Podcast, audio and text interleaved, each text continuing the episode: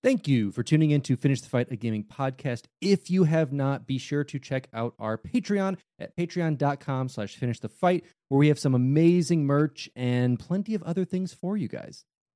Hi, I'm Daniel, founder of Pretty Litter. Did you know cats tend to hide symptoms of sickness and pain? I learned this the hard way after losing my cat, Gingy. So I created Pretty Litter, a health monitoring litter that helps detect early signs of illness by changing colors, saving you money and potentially your cat's life. Pretty Litter is veterinarian developed, and it's the easiest way to keep tabs on your fur baby's health right at home. Go to prettylitter.com and use code SPOTIFY for 20% off your first order and a free cat toy. Terms and conditions apply. See site for details.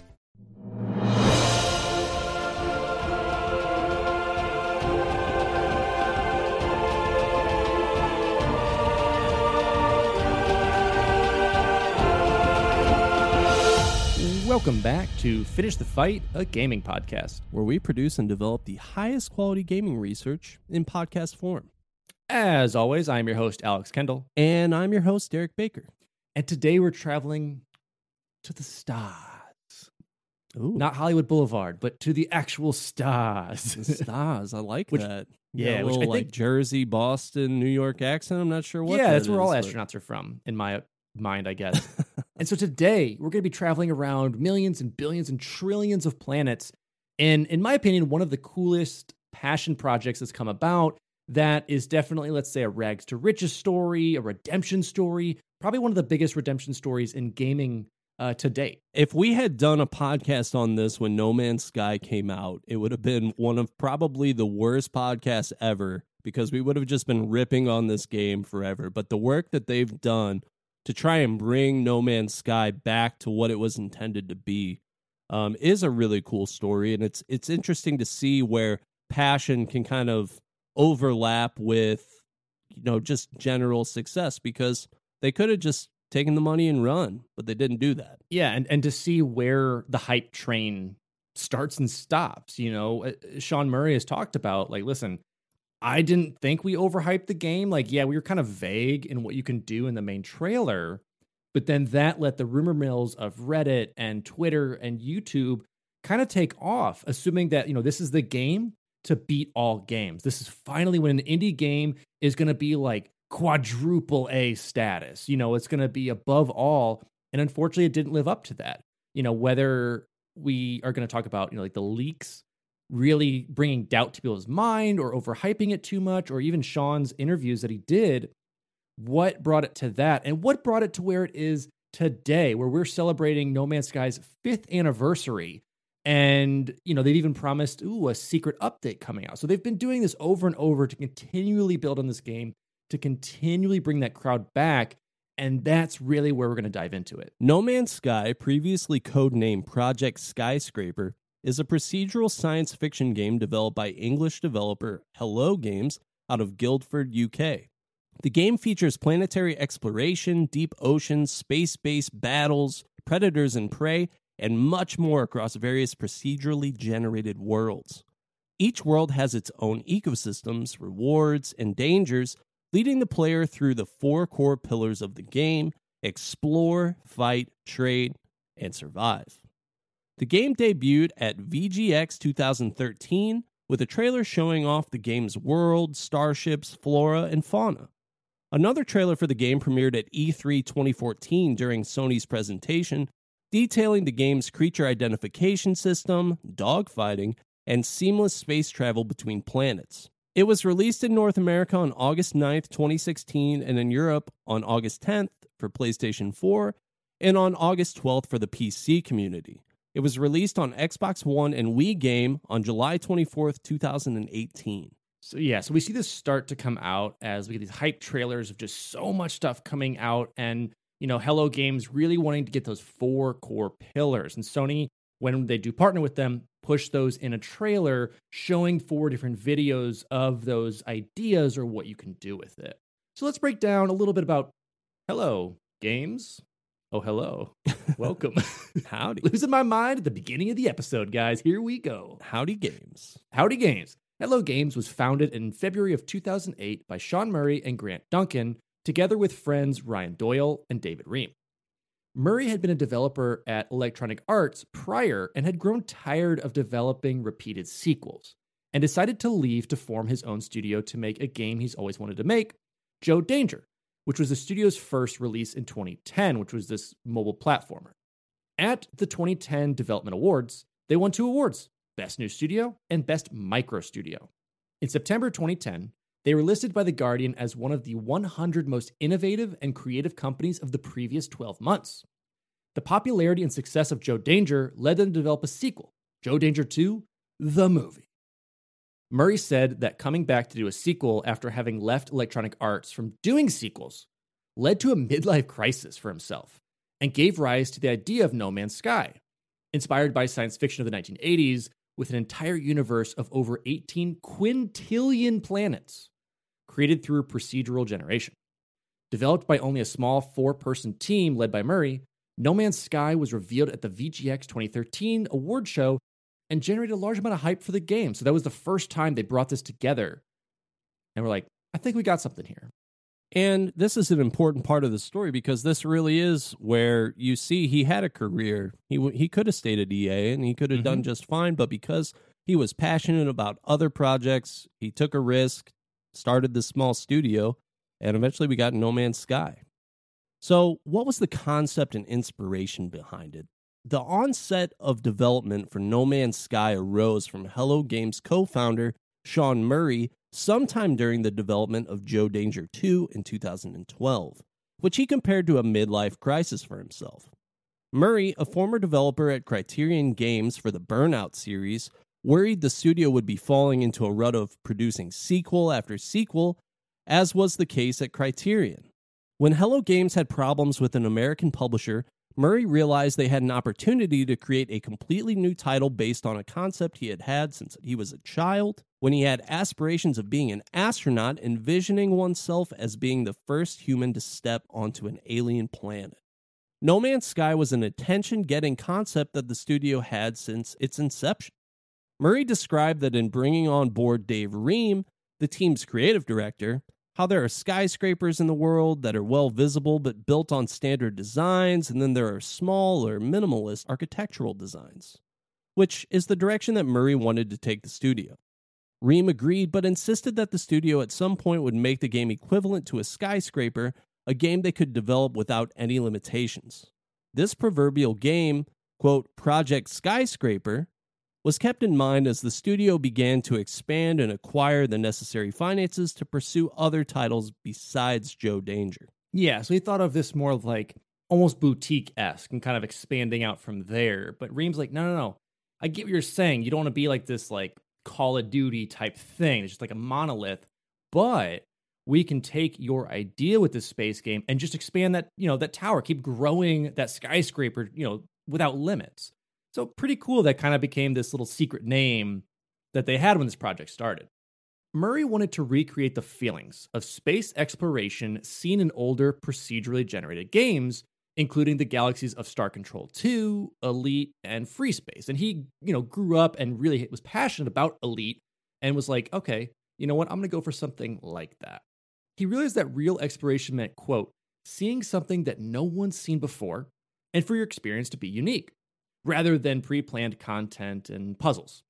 His concept for No Man's Sky was also influenced by the simplicity and elegance of Journey's game design. So, as we had said, it's just more about exploring and feeling the vibe, feeling the music, feeling the scenery.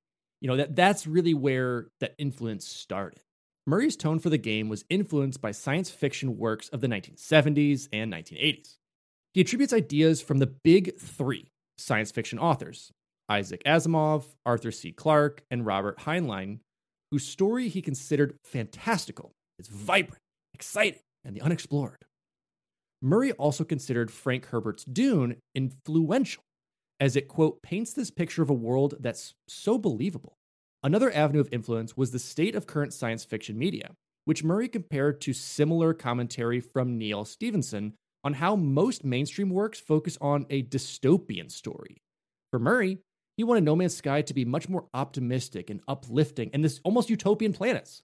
You know, you want this space travel to be there. You want these just beautiful environments. And there are some, you know, stinky ones and some fiery ones, things like that. But it, overall, it's that just love of space and expanse. Murray was also inspired by the cover art paintings on these science fiction works from the period, which typically were done by freelance artists and bore little connection to the story within, but made for visually alluring scenes. Duncan credits much of No Man's Sky's art influence from the work of Chris Foss, who drew covers for many science fiction books and magazines and had a significant influence in science fiction, film, and video games. Duncan noted that he created this kind of art when everyone else was creating black star fields, gray, dull, monolithic spacecrafts. Other art influences included John Harris, another book and video game cover artist, John Giraud, aka Moebius, a science fiction and fantasy cartoonist, and one of my personal favorite artists in the comic realm. Mm-hmm. And Ralph McQuarrie, a concept artist for several major Hollywood films. Duncan also cited the films of Ray Harryhausen as an influence in terms of the exploration of the unknown. Murray noted the iconic binary sunset shot from the original Star Wars film, which featured two suns rising on the planet Tatooine, as the quote, perfect alien image that captured the nature of science fiction. So, I mean, to really summarize that, they did a lot of research and had a lot of influence from you know all these major authors that and and, and film designers and and comic book artists of the 70s and 80s kind of creeping a little bit into the 90s that really inspired what they wanted kind of those grandiose feels and and we i think we have lost a lot of that in in modern film i mean look at alien compared to any of the modern ones it's so much more of the shoot shoot shoot bang bang bang kill in the new ones Whereas an older one was so much more set design and, and more the suspense of it and just the idea of space travel. So it's it's really cool that they could bring that to life. Absolutely. I think a really great comparison is just the first few minutes of I believe it's the second Star Trek movie. They're on an alien planet. It's very bright and vibrant, but the rest of the movie is not that way. It might even be the third Star Trek movie that they just redid, but they've definitely gone away from these very exotic looks and just kind of went toward more of this like darker tone. Yeah, and took it on this this this odd almost the chrome era of these just rock planets, metal planets. Like that's just all there is everywhere for some reason and it's always just desolate. There's nothing there, there's nothing beautiful or if it is, it's all there to kill you. Yeah. Like there's nothing that you can really actually enjoy from it. Yeah, the Marvel planets. With the success of Joe Danger and its sequels, Murray was able to spend a few days each week for about a year to develop the core engine of No Man's Sky in secret from the rest of the team. Once the engine was completed, Murray brought in a small four person team to work on the game directly, while Joe Danger 2 was being developed by the rest of the company. They worked in a spare room, lining the walls with science fiction imagery to help inspire them. Their work was kept in secrecy from the rest of the development team, leading to some tension within the offices. Though Murray had done this specifically after seeing how small exploratory groups did not work well at Criterion Games. Further, Murray was concerned about describing the game too much and feared that even teasing about the title would lead to misconceptions about the scope and nature of the game. Ultimately, Murray was encouraged by Geoff Keighley to premiere the title at the 2013 VGX Awards and in preparation created the short teaser which they shared with the rest of the studio days before the award show. As development continued, more of the team was brought on board to help complete the game, with the final team being composed of 13 members. This VGX teaser brought much attention to the title from the gaming press. Duncan noted that following the reveal, he found it, quote, incredible how many developers came up to us afterwards, and they were all saying that this is a game I always wanted to be making or I started working on a game like this. Now, unfortunately, but fortunately, a flood wiped out most of their Guildford office and equipment on Christmas Eve 2013. But they were able to recover the work they had done already and resume development shortly thereafter.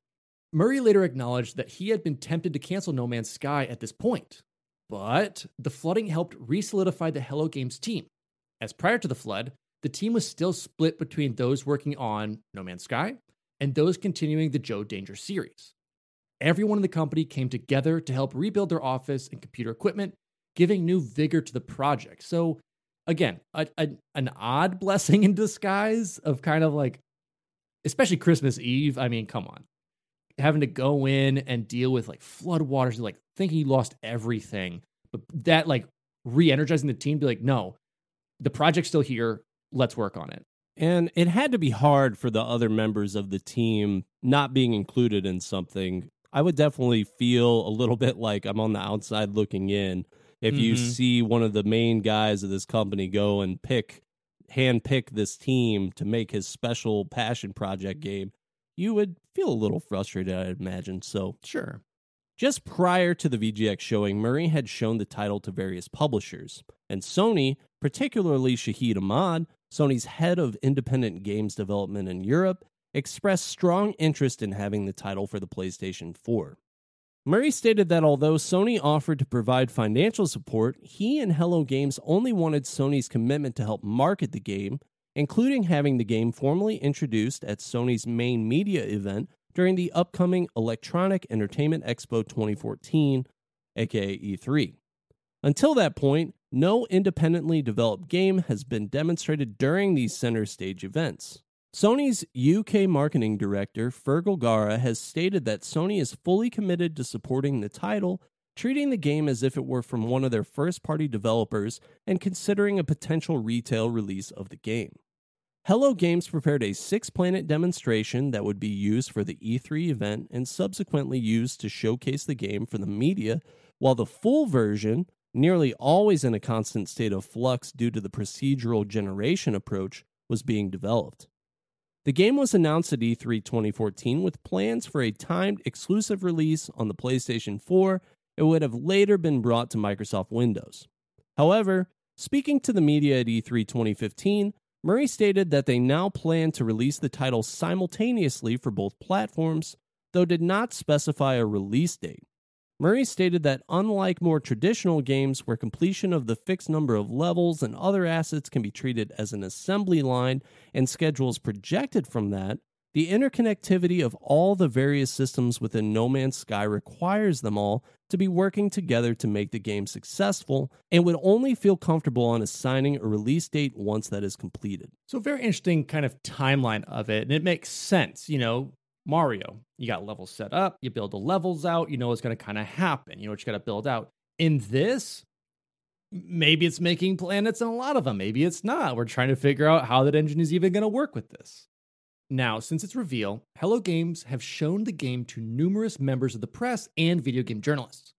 Many of these demonstrations have provided possible ideas for gameplay additions as feedback, such as adding land vehicles to explore planets or allowing players to construct buildings on planets.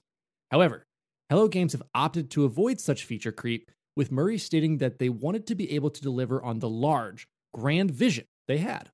And to add more features would have required a larger team and more funding, something they did not want to do. Murray specifically wanted to avoid base building initially, as this would discourage players from exploring the rest of the universe.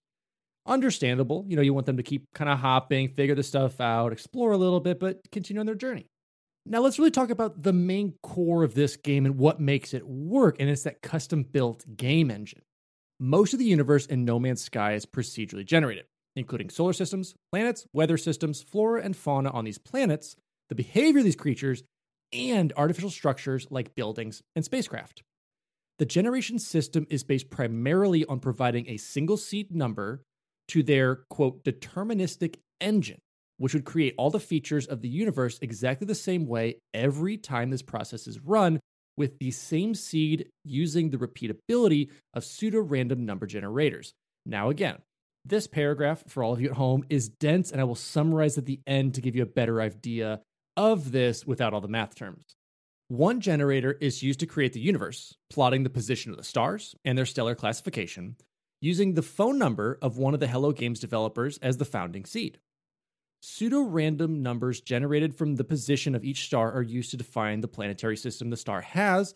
The planet's position is used as a seed to define the planetary features, and so on. This approach, used in early days in computer games to avoid high memory or disk use, avoided the need to craft every planet and store this information on a server. This also assured that players can always revisit the same planets and share that planet with other players who would find the same features. The planet terrain generator code, for example, is only 1400 lines of code. As described by Murray, the code was tweaked as to make sure that planets generated visually interesting but navigable terrain, as some early bids would produce wildly stunning planets that were impossible to traverse, while other fixes made planets look flat and dull. Hello Games had originally planned to use a 32 bit seed number, which would have generated around 4.3 billion planets, but with some goading, some fans were like, hey, I don't think you do more. They decided to use a 64 bit number to demonstrate the scalability of their game, and particularly in response to those online forum comments that doubted Hello Games could deliver a game of that size. So, they looked at it as a challenge. Yeah, exactly. Like, psh, I'll just double it up. so, all of that paragraph in layman's terms, they used a seed to generate everything. And then these basically pseudo random. So, they're kind of random, but faked for what they need to be to make sure it works. Mm-hmm. It would do it for a star system. Within that star system, it would have its own to make those planets. And those planets would have one as well to generate. And we'll talk a little bit more about if it's closer to a sun, it's probably going to have life. If it's further from a sun or a star, it's probably more of a barren or cold planet or uninhabited planet. And that's how these seeds work. So it wasn't always going to be insanely random and have, like, oh, that's a triangle planet. It all had these ideas to generate with it. So that's why when you do play No Man's Sky, especially even creatures, they're kind of the similar to other ones, but they're generated in their own way on that particular planet in that star system. So it's got like an, an RNG element to it, but within certain parameters, right? Exactly. So that RNG applies to each subset. So it has one made seed, which created the entire universe, all the universes, and then each subset creates their own seed in between that. And that's how that 64 bit number generator allows for, you know, 64 digits by six, you know, multiply or put that to the power of 64 digits, get you that, you know, quintillion. Now I'm just sitting here wondering if I'm just part of some pseudo random number generator. Who knows? Who knows? It's too heavy. The deterministic approach also allows Hello Games to optimize the rendering of the game, as what is visible to the player can be determined directly through these generation algorithms. Planets are rendered using voxels with procedurally generated textures, while flora, fauna, and other surface features use polygon based rendering to maintain a target 30 frames per second, along with middleware like the Havok physics engine for animation and other dynamic features. The on the fly construction of a world did create some difficulty with features like rivers, which in most virtual environments are built by using a physics engine to track the flow of water down a slope. Murray and his team developed a brute force solution to include rivers and similar features without having to render out a large enough section of landscape to perform the same calculation. One of the more challenging feats was to create random terrain on spherical planets in a reproducible manner, allowing a player to leave and return to the planet after visiting others as part of the need to give the player a sense of scale. Initial efforts used a flat map while the player was on the planet, and then as they left the planet, making a snapshot of it to wrap around the planet's sphere to create the illusion they had left the spherical map. But this led to problems with overlap at the edges of the map and terrain generation problems. The team then looked at the problem of map projections that had already been solved by cartographers. With no suitable flat projection, Hello Games took the more challenging step of actually simulating planets in three dimensions, building each planet as a cube, and then using various mathematical tricks to cast the cube's projection onto a sphere. Additional terrain features like cliffs and caves were made by generating positive and negative spaces within the cube's mapping and incorporating those into the spherical transformation. Again, to break that down. Simplify it for me. I feel like a dumb dumb. Okay, so originally used cubes because cubes are pretty easy to build on. They're all flat surfaces. But obviously, if you're using a wrap, you know, like if you're like to like take a take, you know, a wrap for your car or you're wrapping around a present, you know how like your paper always meets that line? Mm-hmm. They need to get rid of that because you'd fly around the planet and be like, that's a weird seam in the planet. So they had to figure out a different way to generate it around it so you're not seeing that seam while you're still on this somewhat boxy planet before you leave. And you'll notice a little bit about that. Whenever you enter or leave a planet, there's a slight stutter when you leave, and that's basically generating the opposite. Either generating the planet's surface for you or generating the just planet that you see before you enter into that planet. Ah. Uh, so again, little tricks that they had to write up and figure this out So they didn't have to load quintillion of planets. you know, they didn't have to load all these things at once. It loaded in these kind of microcosms of sphere. So think of this always as like when you enter a planet, you enter the door of it, and it loads that level for you. Ah. The development team built the planetary feature generation system atop this, where they would first hand create core structures and the art associated with those, such as basic skeleton and skin for a creature, and then allow the algorithm to make randomized changes to that, as to make a wide variety of creatures, mimicking the diversity of species resulting from evolution on Earth. They made sure the elements of this generation process reflected the setting. Creatures and plants inhabiting a planet that contained blue colored minerals would be tinted blue. The generation system used equations and algorithms previously developed by biologists and physicists that can mimic a vast array of natural forms and shapes. For example, the engine uses L systems, fractal equations developed by Astrid Lindenmayer in 1968 that can create structures that resemble many algae and plant life forms.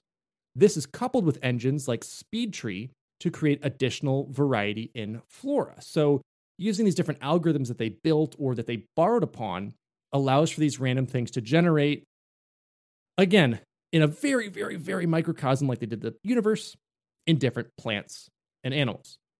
Other generation schemes were made through random selection in a deterministic fashion, followed by tuning the creatures to a realistic result. Creatures were often generated by mixing and matching random parts from a library and then adjusting the underlying skeleton so that the creature appeared realistic. A creature with a tiny body could not support a giant head, for example. To create behavior for the creatures generated by the procedural generation system, the system tags objects that it creates and then assigns creatures various affinity levels based on these tags. Creatures are then driven to find objects they like and avoid those they dislike, and allows the artificial intelligence aspects of creatures to communicate directly to coordinate their respective movements. Duncan describes this as generating complex patterns on relatively simple rules that create surprising results. He describes being surprised when, after hunting avian creatures over a body of water, to have one of the kills eaten by the sudden appearance of a shark like creature. So I know this is a lot to handle for, for everyone, and me included when I was reading this. And I know Derek is just sitting there. I'm just taking it all in. I'm soaking it all in. So this is basically saying they use this algorithm they built to go through a library, very similar how you'd build a custom robo, or very similar how you'd build like your Legos ah, out. There we go. And it puts those parts together, but it makes sure like you can't have tiny body, giant head like Goldeneye. You you gotta have it to where it fits that species and makes sense within a realistic world, and then builds those behaviors. If you want to think of this in Pokemon sense, of the different like traits they could have, whether it's like bashful or, or, or you know anything like that that affects their their traits or attributes, this will affect if they're prey, if they're hunters, you know, if they swim, if they hunt after certain things. So it, it all affects those things and what they eat and what they can do. We see this change even more later when we get the update for companions, when you can actually have creatures follow you and have them do tasks for you. So that's added on top of that generation that we get within this entire engine. And I think setting the parameters for this is so important because obviously, space, sci fi, there's so much room to just make things up and make things interesting. And obviously, No Man's Sky had a lot of good opportunity to do that. But if it's not somewhat rooted in reality, it can be hard to connect to. So I think that them looking at Earth and looking at how that exists was really important to set those parameters and make sure that the creatures that are popping out, it's not like a giraffe's head on a, you know, a Doberman's body or something. Yeah, it's definitely there. Definitely, you needed it. Otherwise, one, if you just had a, library of animals, they'd all be found immediately by everyone. Right. So to have this procedural generation of it tweaks everything a little bit. Might add wings to this one. Might have shorter legs. Might have a bigger body. Some are very similar that you see, but they all evolve differently. That being said, some facets of realism have been conceded in favor of promoting better gameplay. The planetary generator system does not generate any gas giants, as Murray wants every planet in the game to be explorable. Unlike most planets containing an atmosphere where the atmosphere is visibly more dense closest to the surface, planetary atmospheres in No Man's Sky are reversed to provide a more dramatic transition when a player is taking off or landing on a planet.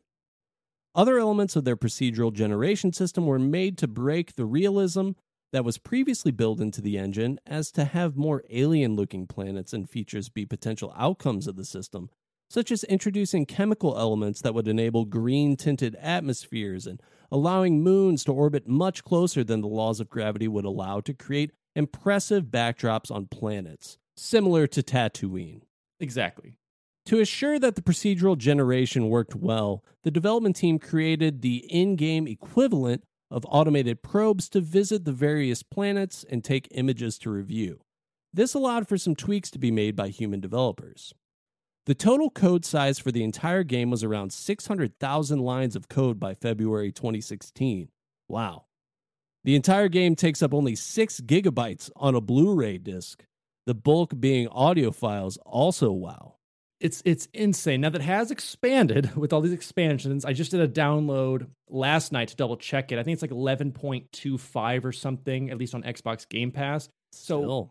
still amazingly like condensed for a game of this size and portion and it just it brings so much more into it now as we had said there was some controversy you know leading up to launch and post launch two weeks before the official release a reddit user was able to purchase a leaked copy of the game for the playstation 4 from ebay for roughly $1250 and started posting various videos of their experiences in the game other users also claimed to have leaked copies and began sharing their own gameplay videos. Some of these reports included negative elements about the game, including frequent crashes and a much shorter time to, quote, complete the game by reaching the center of the virtual galaxy than Hello Games had claimed, leading many fans to express concern and frustration that the game might not be as good as they anticipated. In response, Murray asked fans waiting for the game to avoid these spoilers, stating, quote, We've spent years filling No Man's Sky with surprises. You spent years waiting. Please don't spoil it for yourself. Some retailers did break the street date, as several players, including journalists at Kotaku and Polygon, streamed their starting playthroughs of the game starting from August 5th, 2016. Polygon noted that Sony had not issued any review embargoes for the game at this point, which would mean basically a lot of reporters and journalists get a game early, but usually they'll say you can't put a review out until X date leading up to it, but Sony didn't do any of that. Prior to official release, Sony requested sites to take down videos from early copies, citing that due to the nature of the game, they considered that Hello Games' vision of the game would only be met once a day one patch was made available at release. Some of these video takedowns had accidentally included users discussing the game, but without using these pre release footage videos, a situation that Murray and Sony worked to resolve. Those Redditors, those internet sleuths. but honestly, I'm glad at this point that they did do that because, like we said, there were a lot of flaws with this game at its, its release. This is a redemption story. The day one patch, which Hello Games had been working on since the game was ready for production in July, altered several aspects of how the procedurally generated universe was created, such that existing saves from previous copies would no longer work. This patch also removed an exploit that was observed by pre release players that allowed them to complete the game much faster than anticipated. Commentators noted that the patch would substantially change the aspects of the game previously critiqued by aforementioned early players and believe some of the changes were made specifically to address these concerns. A concern was raised by the fan community when OpenCritic, a review aggregator platform, stated that there were going to be no review copies of the game prior to the public release and a review embargo that would end on the date of release. The lack of review copies is a general sign within the industry that there are concerns by the developers or publishers that a game may not live up to expectations and thus indicates that they may want to minimize any impact that reviews may have prior to release. However, both OpenCritic and Sony later affirmed there would be pre release review copies and that they were waiting on a pre release patch before sending these out to journalists. Eurogamer noted that they had expected to have review copies by August 5th, but these were pushed until August 8th so as to get the day one patch in place, a situation they attributed to the certification process required by Sony for any games on their service. Because of the late arrival of the review copies and the size of the game, critics presented their reviews as, quote, in progress over several days, omitting a final review score until they had completed enough of the game to their satisfaction. Now, I will say, this probably does not bode well for the review process at all. No, I mean, you already had leaks come out. You already had a lot of people playing it early because of the broken street dates for some stuff, and I can review copies. So, I mean, it was kind of a mess just to begin with, and this is just the start. At launch, a number of software bugs affected both the PlayStation 4 and Windows versions. A game breaking bug occurred with an in game pre order bonus spaceship players could collect that would potentially strand them on a planet and a resource duplication exploit could significantly reduce the time needed to reach the game's endings. The Windows version also garnered several reports of poor graphics rendering, frame rates, and the inability to even start the game. Within a day, Hello Games had identified several of the common issues and issued patches while working to provide better technical support and resolve other issues. Murray stated that their initial patches for both systems would be focused on customer support before moving on to adding in new features. So yeah, so it took them a bit to start to get the idea rolling or get some patches rolling. It was a rough launch, and we're going to see that just kind of unfortunately continue. But first, let's jump over to marketing. Let's see how it started. And we've talked about this a little bit, but let's summarize it. No Man's Sky was first revealed at the VGX Awards in December 2013 and subsequently gained significant attention from the gaming press. Sony presented the game at their media event during E3 2014 and as we had said until that point, no independent games were there. So this is a first. And Sony, you know, pretty much believing in them. Rumors circulated in the lead up to the 2015 Paris Games Week in October of 2015 that No Man's Sky would be released alongside Sony's press conference. But Murray and Sony denied those rumors and basically said that we don't even see it until maybe 2016 for the PS4. The game's scheduled release during the week of June 21st, 2016 was announced in March, along with the onset of pre orders for both PlayStation 4 and Windows versions.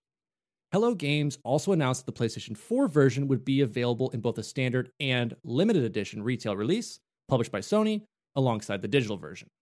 About a month before this planned release, Sony and Hello Games announced that they would delay the game until August 2016, and Murray opting to use the few extra weeks as, quote, some key moments needed to extra polish and bring them up to our standards. Hello Games opted not to present at E3 2016, electing to devote more time to polishing the game, with Murray noting that due to the structure of the game, quote, we get one shot to make this game and we can't mess it up.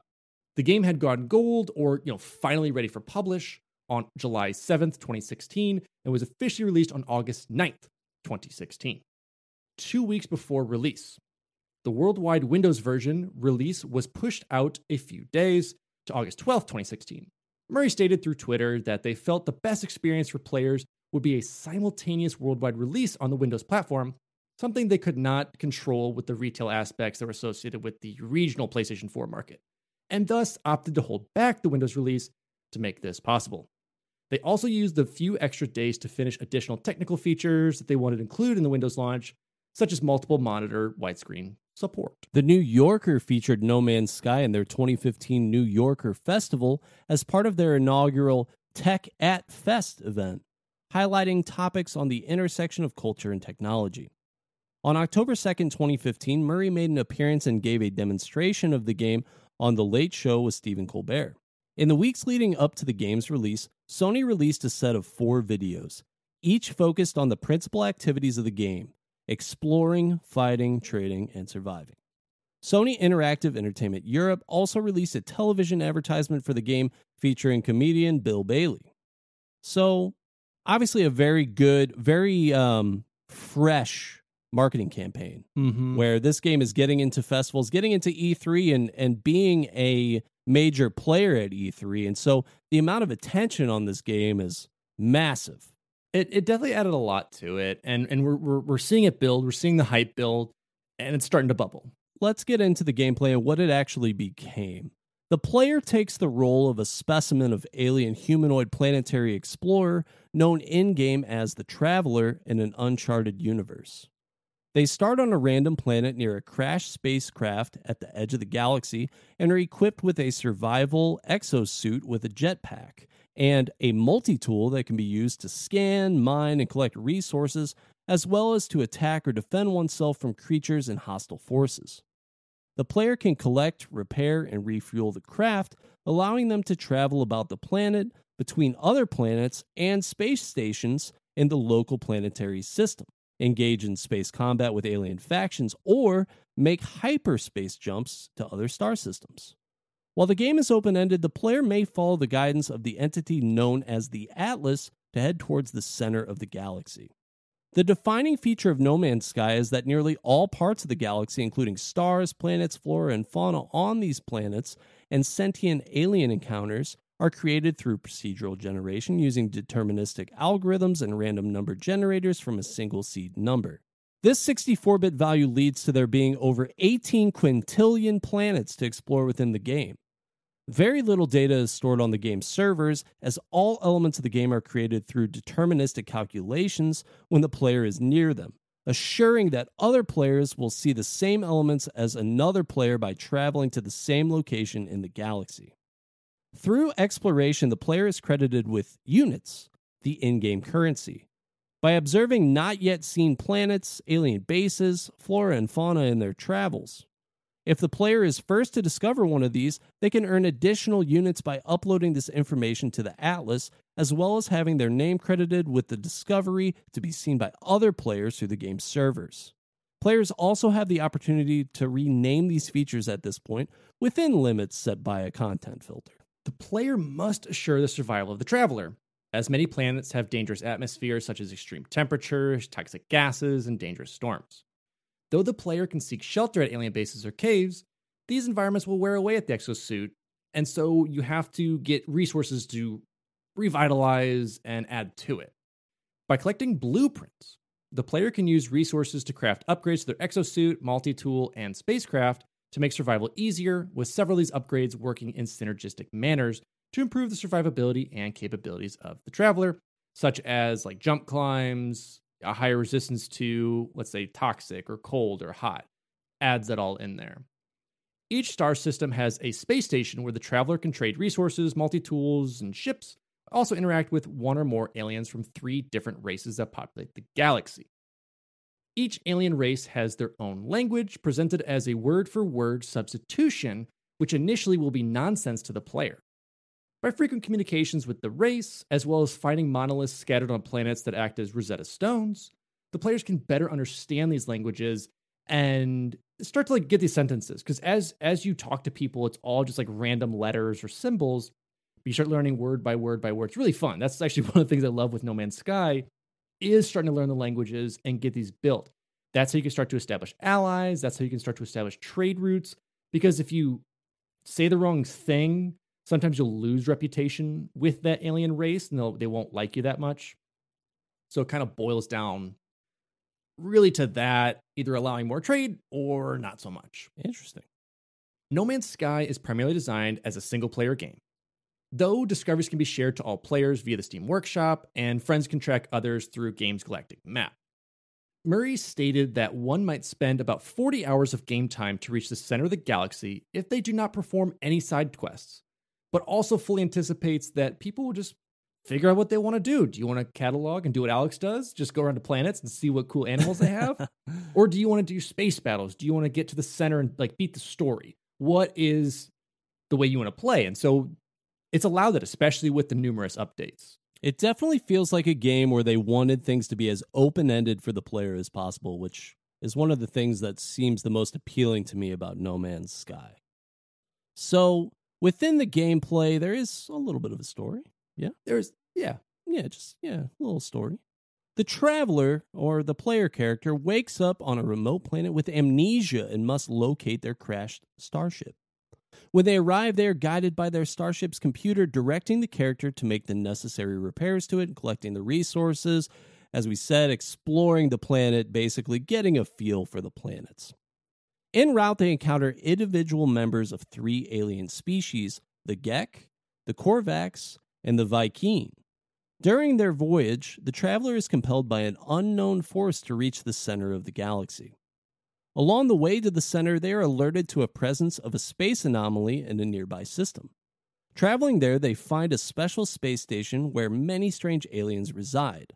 Two of the aliens, priest entity Nada and specialist Polo have knowledge beyond what other aliens in the galaxy appear to possess, including being able to speak without translation to the traveler. They tell of a strange being found at the center of the galaxy, and they're able to guide the traveler towards meeting it by directing them to a nearby black hole that can quickly take the traveler closer to the center of the galaxy. As their journey continues, the traveler receives a message from an alien entity known as Artemis, who tells them, like they, the player, are a traveler and wish to meet. So they're basically saying, I'm a traveler, you're a traveler, let's get together. So you start to go to these different worlds trying to figure out this messaging relay. Like you're trying to track Artemis and it takes you to like some barren worlds, some other things, and these gateways eventually. And this is where you learn of another traveler named Apollo. The traveler contacts Apollo, telling them about Artemis's predicament, that they're just stuck, I don't know where they are. The player is told to uncover the connection between the portals and the Sentinels, the robotic beings protecting each planet. After a skirmish with the Sentinels, the traveler passes through a portal and is taken aboard a large, unknown vessel in space, where it comes face to face with the cosmic being Nada told them about, named the Atlas. The traveler is then sent to an unknown planet where they find the grave of Artemis, revealing Artemis has been dead the entire time.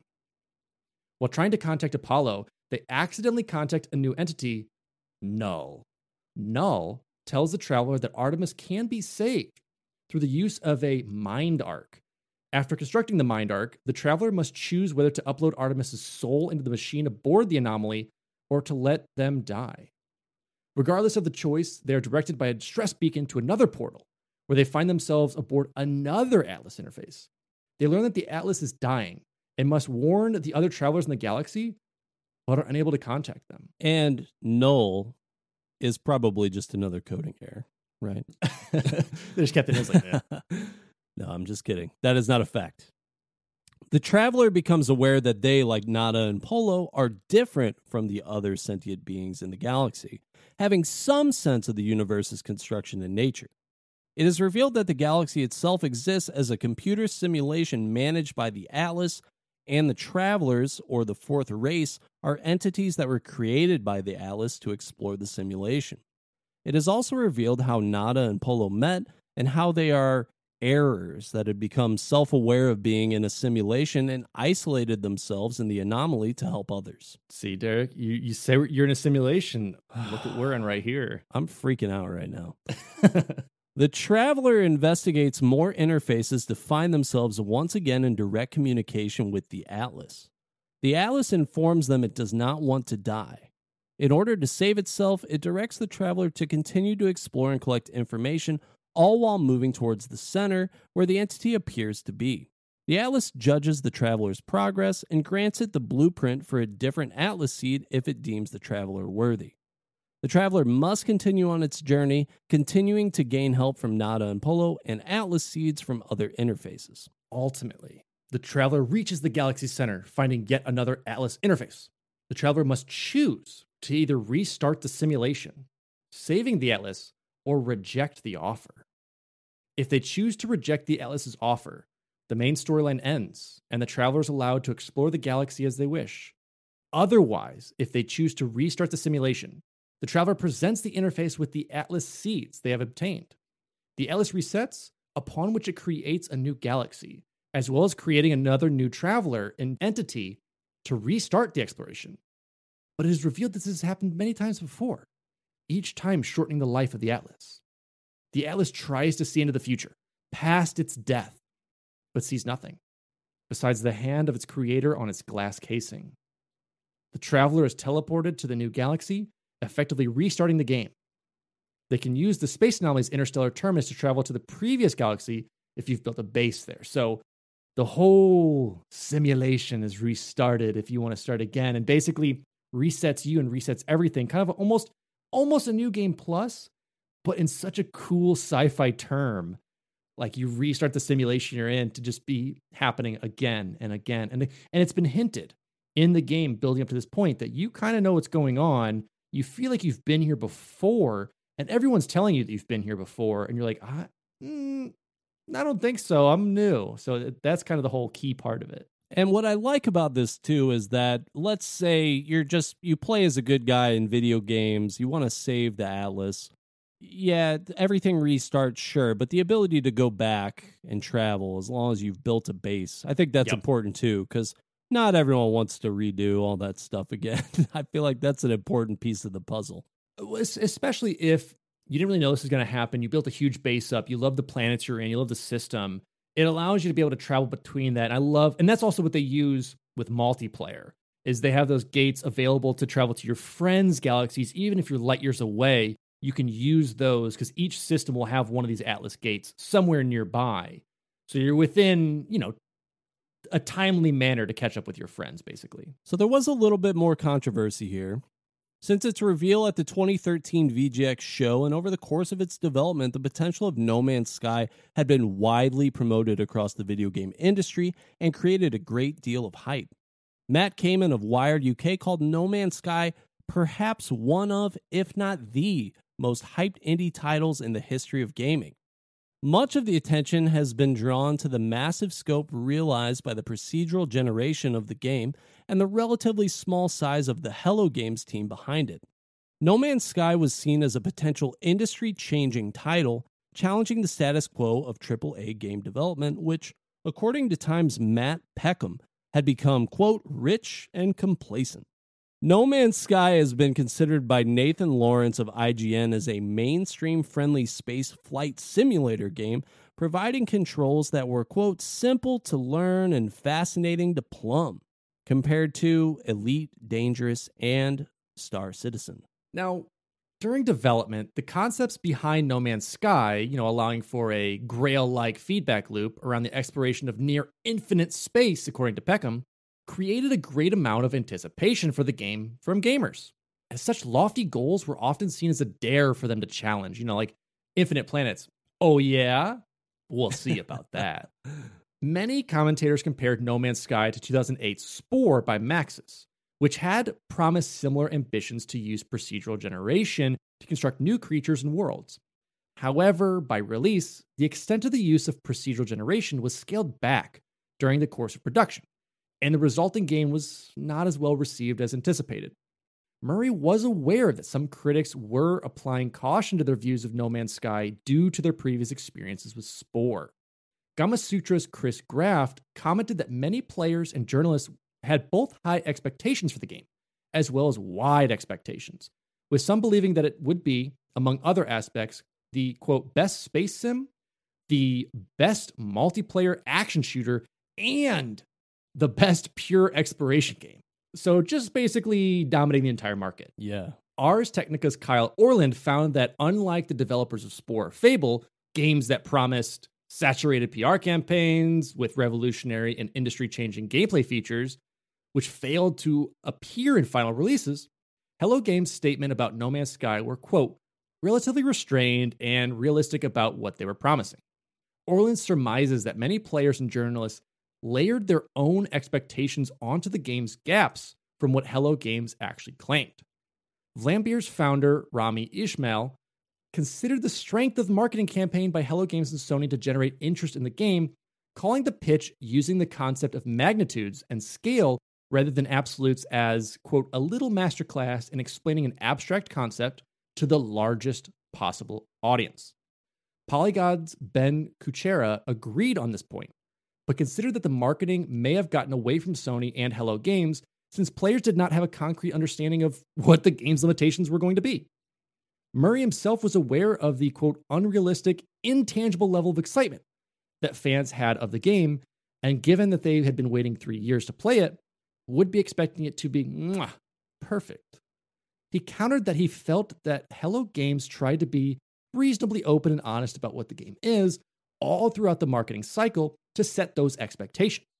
On the day before the official release, Murray cautioned players that No Man's Sky may not have been, quote, the game you imagined from those trailers, and instead that the title was meant as a, quote, very, very chill game, giving players a universe sized sandbox that makes you feel as if you stepped into a sci fi book cover.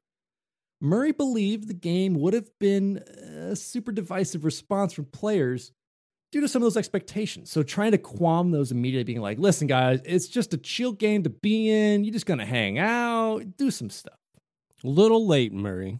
Just a little late. And Man, Fable. What an epic, epic, over promised game that was. I love Fable, but this definitely just even talking about this before we recorded this episode, immediately Fable came to mind, mm-hmm. where it mm-hmm. was just very specific, very influential, very like big marketing campaign that ultimately, yeah, got everyone really hyped. But with that hype, you set just a great high expectation level. It's a double edged sword. It, it is because you you we're going to talk about in a second. You build that cult. It's a cult of personality for your game that is like this is the game for me. This is going to be my community. I love it. Or I'm going to absolutely hate it and make sure it burns. And unfortunately, that is a lot of gaming aspects out there, as we've seen with Last of Us, we've seen with other communities. It becomes toxic. It can be loved or hated. No Man's Sky developed a dedicated fan base before its release, with many congregating in a subreddit to track and share information published about the game. Sam Zucchi, writing for Killscreen, proposed that the players anxiously awaiting No Man's Sky was a kind of religion, putting faith in Hello Games to be able to deliver an experience that has otherwise never been offered by video games before the ability to explore a near infinite universe. Following the news of the game's delay from June to August 2016, Murray, along with Kotaku writer Jason Schreier, who first reported on the rumor of the delay, received a number of death threats in response, which Murray publicly responded to in good humor. The situation was seen by other journalists as a growing issue between the pre release hype created by marketing for video games and the excited nature of the fans of these games even before their release. New Statesman's Phil Hartup considered that when marketing for a game drives a need for any type of news by those anxious to play the game, disappointing news such as delays could readily lead to online fans reacting in a paranoid manner against marketing expectations. Phil Owen, writing for The Wrap, blames such issues on the video game marketers, as the field had become less about selling a game and more about creating a cult like following for the game and, quote, weaponizing fandom. So it is unfortunate. You know, you have a lot of people in the gaming industry, at least people who play the games, who unfortunately do that. You get that hype built around. It's like, hey guys, this is going to be delayed for a bit. It happens all the time. And unfortunately, with the internet and be able to do that, it happens so much more frequently with these death threats and these things that shouldn't happen. I'm not understanding why people do it or why you feel that you're entitled to do these things or, or have this game. It's not yours, it's a product that you want to play and purchase but it's going to come out when it comes out. And like this is the only field that happens. Like you don't really see that for any other product coming out. It's primarily here. It's definitely a poor reaction to some bad news and it's unfortunate that it happens. Definitely needs to stop.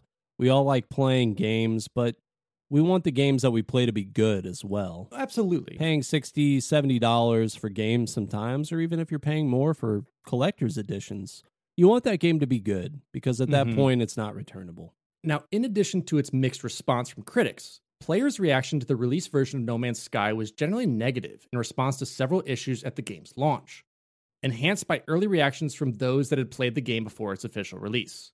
Users expressed concern with the apparent lack of features and other issues associated with the PlayStation 4 launch, while many players on the Windows version via Steam and GOG.com gave the game negative reviews due to the poor graphics capabilities or inability to launch the game at all. Players were also disappointed at the lack of features that Hello Games and Sony had stated in early announcements and interviews that would not be included in the game. A list initially compiled by members of the No Man's Sky subreddit, consisting of all such features, appeared around a week after launch. So, to wrap it up, there was a subreddit, there was a specific user that had been like, went through every interview that Murray had ever done, quoting like multiplayer shifts, this, this, that they wanted to do or were doing. And people were mad. By October 2016, the game had one of the worst user based ratings on Steam, with an aggregate mostly negative average for more than 70,000 users. So that's real low. At the 2017 Game Developers Conference, Murray admitted that they have far underestimated the number of players that would initially get the game. Using estimates from Inside and Far Cry Primal, both released just before No Man's Sky, the studio had expected about uh, 10,000 concurrent players at launch. But in actuality, saw over 500,000 players across both PlayStation 4 and Windows, with about half coming from the Windows side. So, a little bit of an underestimation. Just a small Just, little accounting error there. Yeah, just a just a little blip, some might say. Just a Fortune 500 level accounting error there. But uh, Yeah, yeah. So unfortunately, this overwhelmed their expected server capacity and overloaded their support team with bug reports and technical help, leading to the noted problems with communications within the release window. At the same event, Hello Games announced that they had started their own support program known as Hello Labs, which will help fund and support the developers of games using procedural generation or otherwise experimental gameplay. Murray stated they anticipate funding one or two games at a time, and that one title was already part of the program at this time of announcement. And I remember this, it was controversy because they're like, hey, we're going to support devs that are making cool stuff. And they're like, you guys made a bad game. Why are you doing this? And it was a whole thing of like, why are you working on that when you should be working on the game? Kind of a mess when it first came out. maybe beyond the financial support, they were also offering therapy and friendship to these people that were making procedurally generated games because they're like, look, we tried to do this. People have tried to do this before us. We're buds with the Spore guys. Mm-hmm. They're here as well. We all have our own little anonymous group where we get down and talk about our poor experience. And also, man, with the Redditors, the, the subreddit controversy, uh, you know, going back to that, that's such a tough thing. When you really build a solid subreddit community Mm-hmm. and it's got all this hype, if you don't deliver on that, that website garners so much attention. And even if you just go to the normal homepage, if that specific No Man's Sky subreddit gets enough people motivated behind their disappointment, it's going to be the top of the very first thing that people see when they go to the main page of Reddit. So you might Yeah. be not only people who were following that subreddit, but you know, gaming is a default subreddit on on Reddit. So you might be spilling over into even more people who will definitely get behind that kind of campaign, I guess, to Yeah. just really call video game developers out on some of the things that they might push when they shouldn't in marketing. So it really is that double-edged sword and it's unfortunate that that happened. But I will say that I'm still glad that it did because I really do feel like it drove people to fix this passion project. I think it did. I think Murray and Hello Games, they loved this. This is something they wanted. So it's unfortunate what happened. And, and, you know, Murray being like, hey guys, just expectations are here. Let's bring them down just a bit and let's talk again. Another day is here, and you're ready for it. What to wear? Check. Breakfast, lunch, and dinner? Check. Planning for what's next and how to save for it? That's where Bank of America can help. For your financial to dos, Bank of America has experts ready to help get you closer to your goals. Get started at one of our local financial centers or 24-7 in our mobile banking app. Find a location near you at bankofamerica.com slash talk to us. What would you like the power to do? Mobile banking requires downloading the app and is only available for select devices. Message and data rates may apply. Bank of America and a member FDIC. When you need mealtime inspiration, it's worth shopping Kroger, where you'll find over 30,000 mouthwatering choices that excite your inner foodie. And no matter what tasty choice you make, you'll enjoy our everyday low prices, plus extra ways to save, like digital coupons worth over $600 each week. You can also save up to $1 off per gallon at the pump with fuel points. More savings and more inspiring flavors make shopping Kroger worth it every time. Kroger, fresh for everyone. Fuel restrictions apply. So, on that note, one of the more significant features that appeared to be absent from the release version of No Man's Sky was its multiplayer capabilities. Hello Games had stated during development that No Man's Sky would include multiplayer elements, though the implementation would be far from traditional methods as one would see in a massive multiplayer online game, to the point where Murray has told players to not think of No Man's Sky as a multiplayer game. Because of the size of the game's universe, Sean Murray estimated that more than 99.9% of the planets would never be explored by players, and that the chance of meeting other players through chance encounters would be, quote, incredibly slim. Murray had stated in a 2014 interview that No Man's Sky would include a matchmaking system that is similar to that used for Journey when such encounters do occur. Each player would have an open lobby that any players in their in universe proximity would enter and leave. This approach was envisioned to provide cool moments for players as they encounter each other, but not meant to support gameplay like player versus environment or fully cooperative modes. According to Murray in 2018, Hello Games had worked to try and keep this light multiplayer element in the game through the final part of their development cycle, but found that it was very difficult to include and opted to remove it for the game's release, believing that with the size of the game's universe, only a few players would end up experiencing it. Questions regarding the multiplayer aspects of No Man's Sky were raised a day following the official release on the PS4. Two players attempted to meet at a location in the game's virtual universe after one player recognized the other upon seeing their username attached to a planetary discovery. Despite confirming that they had been at the same spot on the same planet outside of the game through their respective Twitch streams, they couldn't see each other. Furthering this was the discovery that European copies of the limited edition packaging used a sticker to cover the PEGI online play icon. Journalists noted a number of potential reasons why the player may not have encountered each other, including the users being on separate instances or server problems reported by Hello Games at launch, though some confirmed that this may have been a feature removed before launch. Hello Games noted that they had far more players than they expected. Obviously, like we said, just a 490k thousand. Yeah. Uh, just a yeah, just a few off, just a little, just a, just a few missing. and they're bringing more people on to help support the game, along with patching the critical issues that happened on the launch day. Outside of patch notes, Hello Games had effectively gone silent on social media right after the game's release, up until the announcement of the Foundation update in late November 2016. Murray, who used the Hello Games Twitter account with some frequency before release, had not been visible online for the first two months following the game's release. In the announcement on this update, Hello Games admitted to being quiet, but having been paying attention to the various criticisms leveled at the game. Schreier from Kotaku and Ben Kuchera of Polygon commented that some of the negative player reactions was due to a lack of clarification on these apparently missing features from either Hello Games or Sony in the weeks just after release. With Kuchera further stating that with the silence from either company, quote, the loudest, most negative voices are shouting unopposed and leading to a more negative perception of the game. Kuchera later wrote that many of the issues in the lead up and follow up to No Man's Sky's release, whether by choice or happenstance, provide many lessons on the importance of proper public relations. Kuchera specifically pointed to the PR decision to withhold review copies and apparent lack of any PR to manage statements relating to what features would be in the game and which wouldn't be.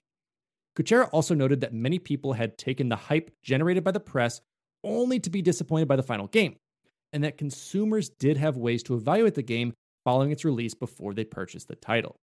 Sony president Shuhei Yoshida admitted that Hello Games did not have, quote, a great PR strategy for No Man's Sky, in part for lacking a dedicated PR staff to manage expectations, but still support the developers as they continue to patch and update the game. Mr. Sony, Sir Mr. Sony, I believe discussed earlier, Sony would be handling all the marketing, which, in my opinion, constitutes PR. Public relations usually deals with the fallout of marketing or clarification of marketing. And you typically have a twofold experience with it, I guess you would say. Anytime that you're interacting with the public and when you're doing big events like E3 and you are representing Sony, you would think that Sony would say, "Hey, um we definitely want to make sure that everything is communicated effectively for this Mhm. game, but instead it really feels like they kind of pushed them to get some of this marketed a little bit earlier than maybe they should have, get the game out. And it led to a really big downfall. So to just throw them under the bus like this is disappointing. It's very much that toxic relationship of, oh, yeah, they should have had a better PR, but we'll still support them. It, it- it's so weird that you're not going to like help this out, even though you did it. And again, no idea what the back room conversations were about who handled Sure. what, and if Sony was literally just going to have a pocketbook for marketing, or if they were actually going to help create it. So who knows on that end? And it's too easy for when you look at the small staff that made this game to just be like, well, yeah, they're small. That's why it was a failure. So no risk for us. Goodbye. Thank you. Mm-hmm. Jesse Singal, writing for the Boston Globe, noted that some of the hype for No Man's Sky may be attributed to game journalists themselves for getting too excited about the game, writing, quote, had journalists asked certain questions at certain times, perhaps it would have been more difficult for Hello Games to make promises it couldn't deliver on. Murray himself stated in a 2019 interview that prior to the game's release, much of their contact was with journalists who Hello Games believe understood the nature of video game development and thus expected their statements about what No Man's Sky would be tempered to reflect the reality of Hello Games being a small team with limited time. Instead, Murray found that the press took their words for granted and created expectations for players that they could not have met at launch. As a result, Hello Games has since shifted toward communication directly with the community rather than the press and keeps only to patch updates or near release features, basically to just keep expectations in check. And it's done well. I will say that just just knowing, but it's it's smart. I mean, you think talking to journalists in your mind, you would say, "Oh, they'll know not to kind of hype this up." But again, journalism is one part storytelling and understanding the facts, other part is selling it. So when you have that out there that's like saying like best space game ever, you can explore anywhere, and it's like whoa, whoa, whoa, whoa, whoa, whoa, whoa. That's not really what we said. What we said was like, well, yes and no. You know, it's that interpretation of it. The lack of features in the release version of the game became a point of contention, with many players using the Steam and GOG.com review pages along with Metacritic reviews to give it poor ratings. So there's basically that campaign coming through again. Mm-hmm. We're going to spam the poor ratings so that they hear us. Sean Murray received a great deal of online criticism from players, including accusations of lying.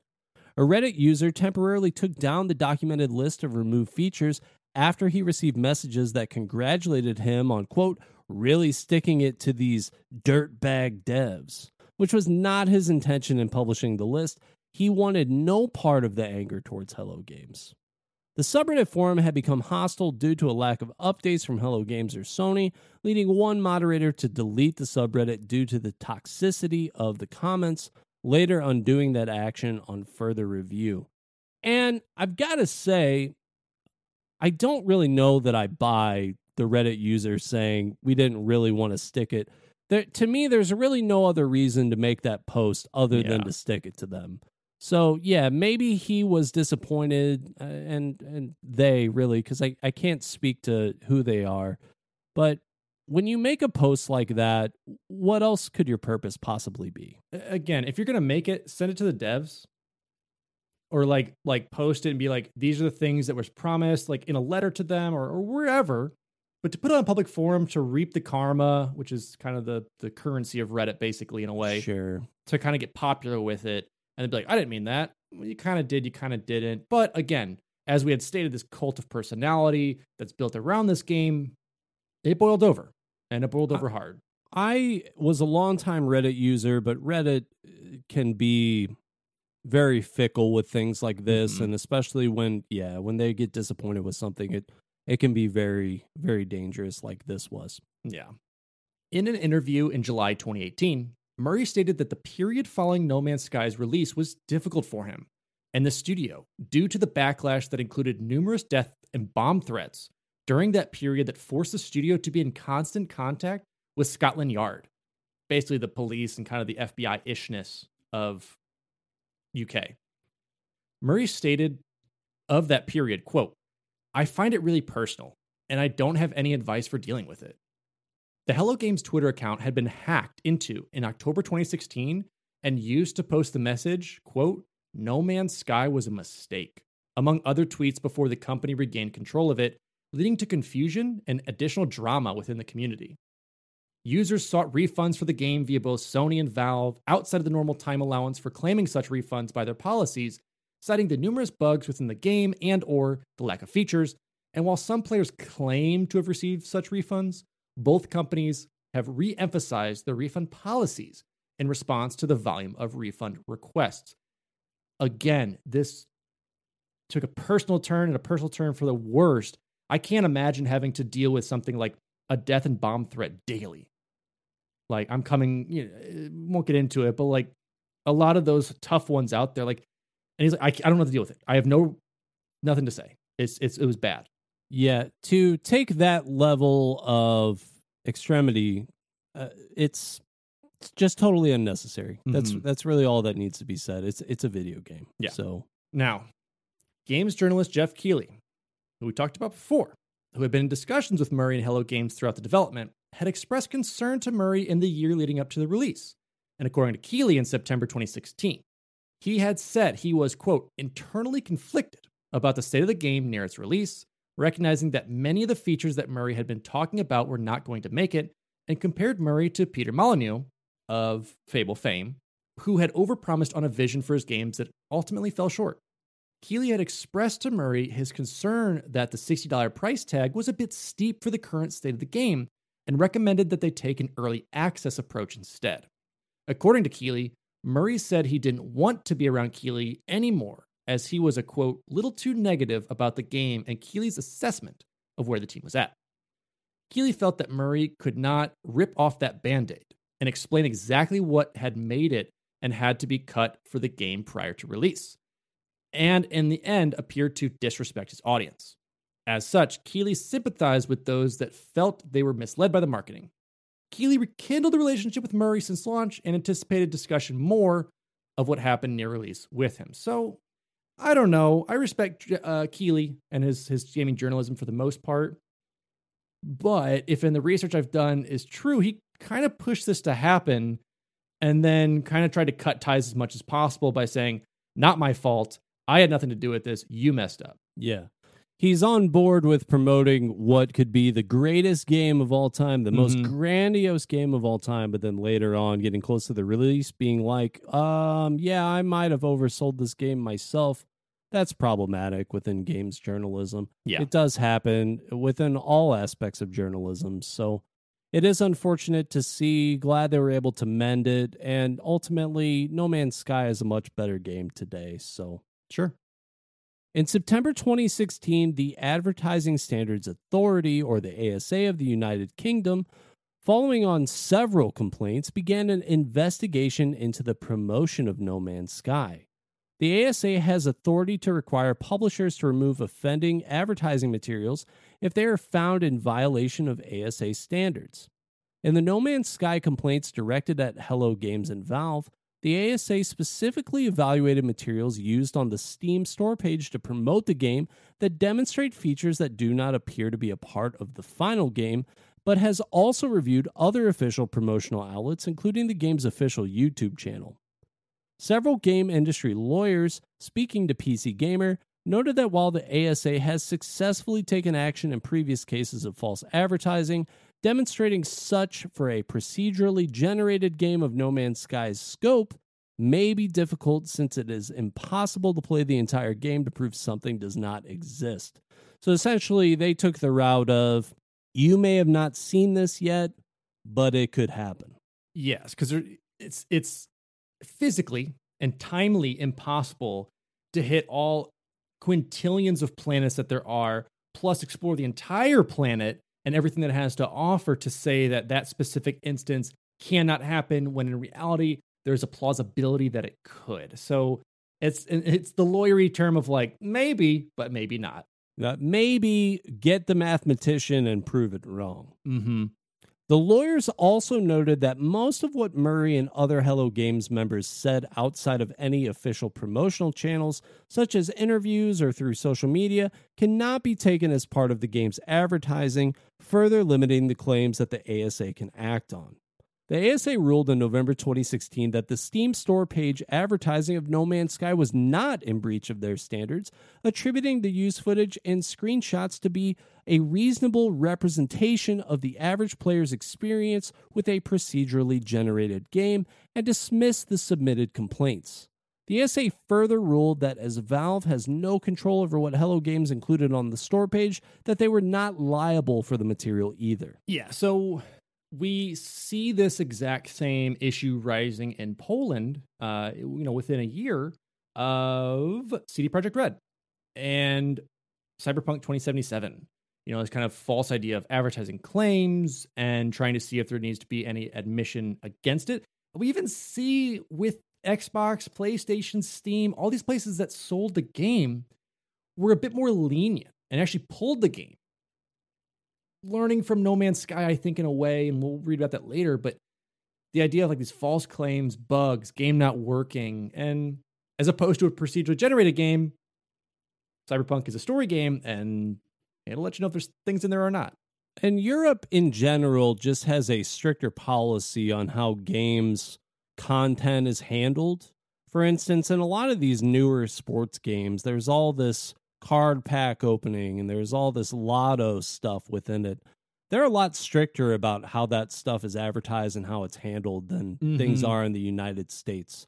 They definitely investigate and take these things more seriously. So, in a way, it's refreshing to make sure that the consumer is protected, but at the same time, interesting to see that they recognize that yes, there are certain elements within this game that people may have expected or over anticipated. And because they were disappointed that they didn't see these certain specific things, it doesn't necessarily mean that they were lied to. I think that's an interesting conclusion to come to. Mm-hmm. Agreeable. So there were some subsequent updates. And on November 25th, 2016, Hello Games announced it was planning on bringing a large update known as the quote foundation update to the game, stating that quote, We've been quiet, but we're listening and focusing on improving the game that our team loves and feels so passionately about.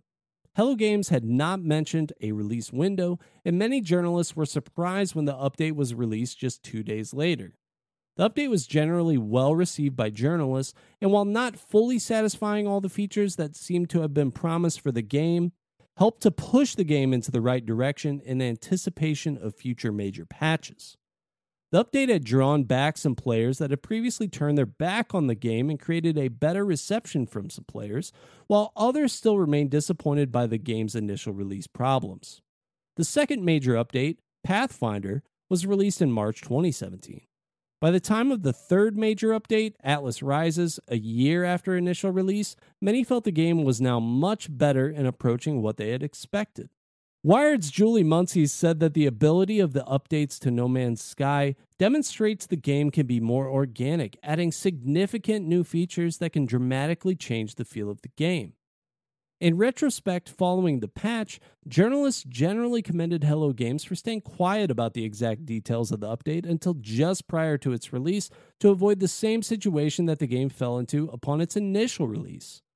Murray himself has avoided commenting directly on any of the updates for No Man's Sky and staying out of the quote hype cycle until they're at the shipping point to not repeat any of the mistakes from the game's launch. The continued free improvements to No Man's Sky has been considered a redemption for Hello Games and the game's launch by several outlets. 1000%. You know, as you had said earlier in the episode, they could have, you know, cut tail and run. They got cash. They made good money. They got a lot of downloads early on. Perfect. 500,000 players right away. Insane. They could have just went quiet. It could have went down as like a terrible game, but the team loved it. Again, going back to that passion project idea, they loved it and they actually have brought 17 plus 17 plus i would say major updates with some internal ones like a halloween one one for mechs and a couple of other things with it not only that we have another one coming out while we're recording this one with the fifth anniversary and idea of it coming up. So I'm going to go ahead, give some simple synopsis of what he's brought and how it's improved the game. As Derek had said, we had the Foundation, which was the 1.1 update.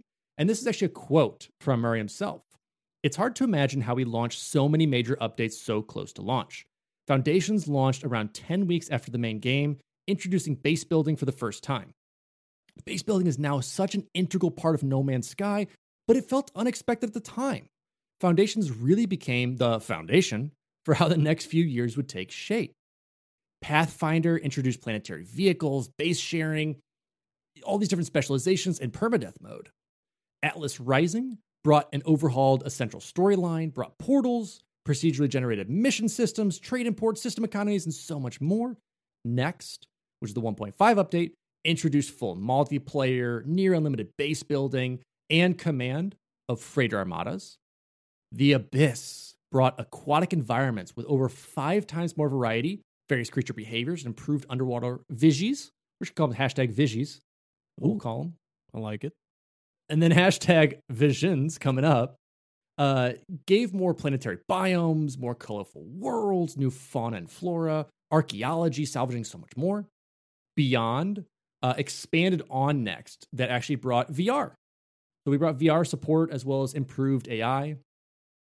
Synthesis brought improved features. What Beyond was putting in alongside community led quality of life improvements. Living Ship uh, actually brought us some new missions plus a living ship. You'll learn more about that as you play. Desolation uh, added like the spooky mode. It's like right around with Halloween update where like there's like these Spooky defunct freighters. scary. Yeah, it's much more than that alien idea of like these defunct freighters you go to and they're they're overrun by these creepy alien organisms that you have to fight through to actually like salvage some good stuff. Then we had Origins, which is actually the 3.0 update, which brought so much more to variety in the universe, new creatures, terrains, planets, weather, buildings, so much more. Next generation uh, brought enhanced graphics to the next generation of consoles and brought everything that needed to happen as well as enhanced things for PC players. Next was Companions, which is uh, Alex's favorite, hands down, uh, which was where you could actually adopt alien creatures and explore side by side with them. And you could have them, you could basically mount them with guns, protect you, help you find stuff. Beautiful. Companions in game always offer maybe the most fun experiences. Oh my God. it- It's so Going much back fun. even to the early Halo stuff when you're riding in the Warthog and you got one guy in the passenger seat, one guy Mhm. manning the turret. Those are your best friends for the next five minutes till they Oh inevitably It- die. and that's and I love it. I I I I want to keep all my companions forever. And in this one, I've got some great ones. I've got basically a meatball jellyfish. It's fantastic. I also have meatball the cat, also fantastic. Great Oh. times as companions. After companions, they added a bit more with expedition, expedition beachhead, which allows these new game modes to do challenge missions. So instead of just doing the the main mission, it actually has like side quests and other challenges to do.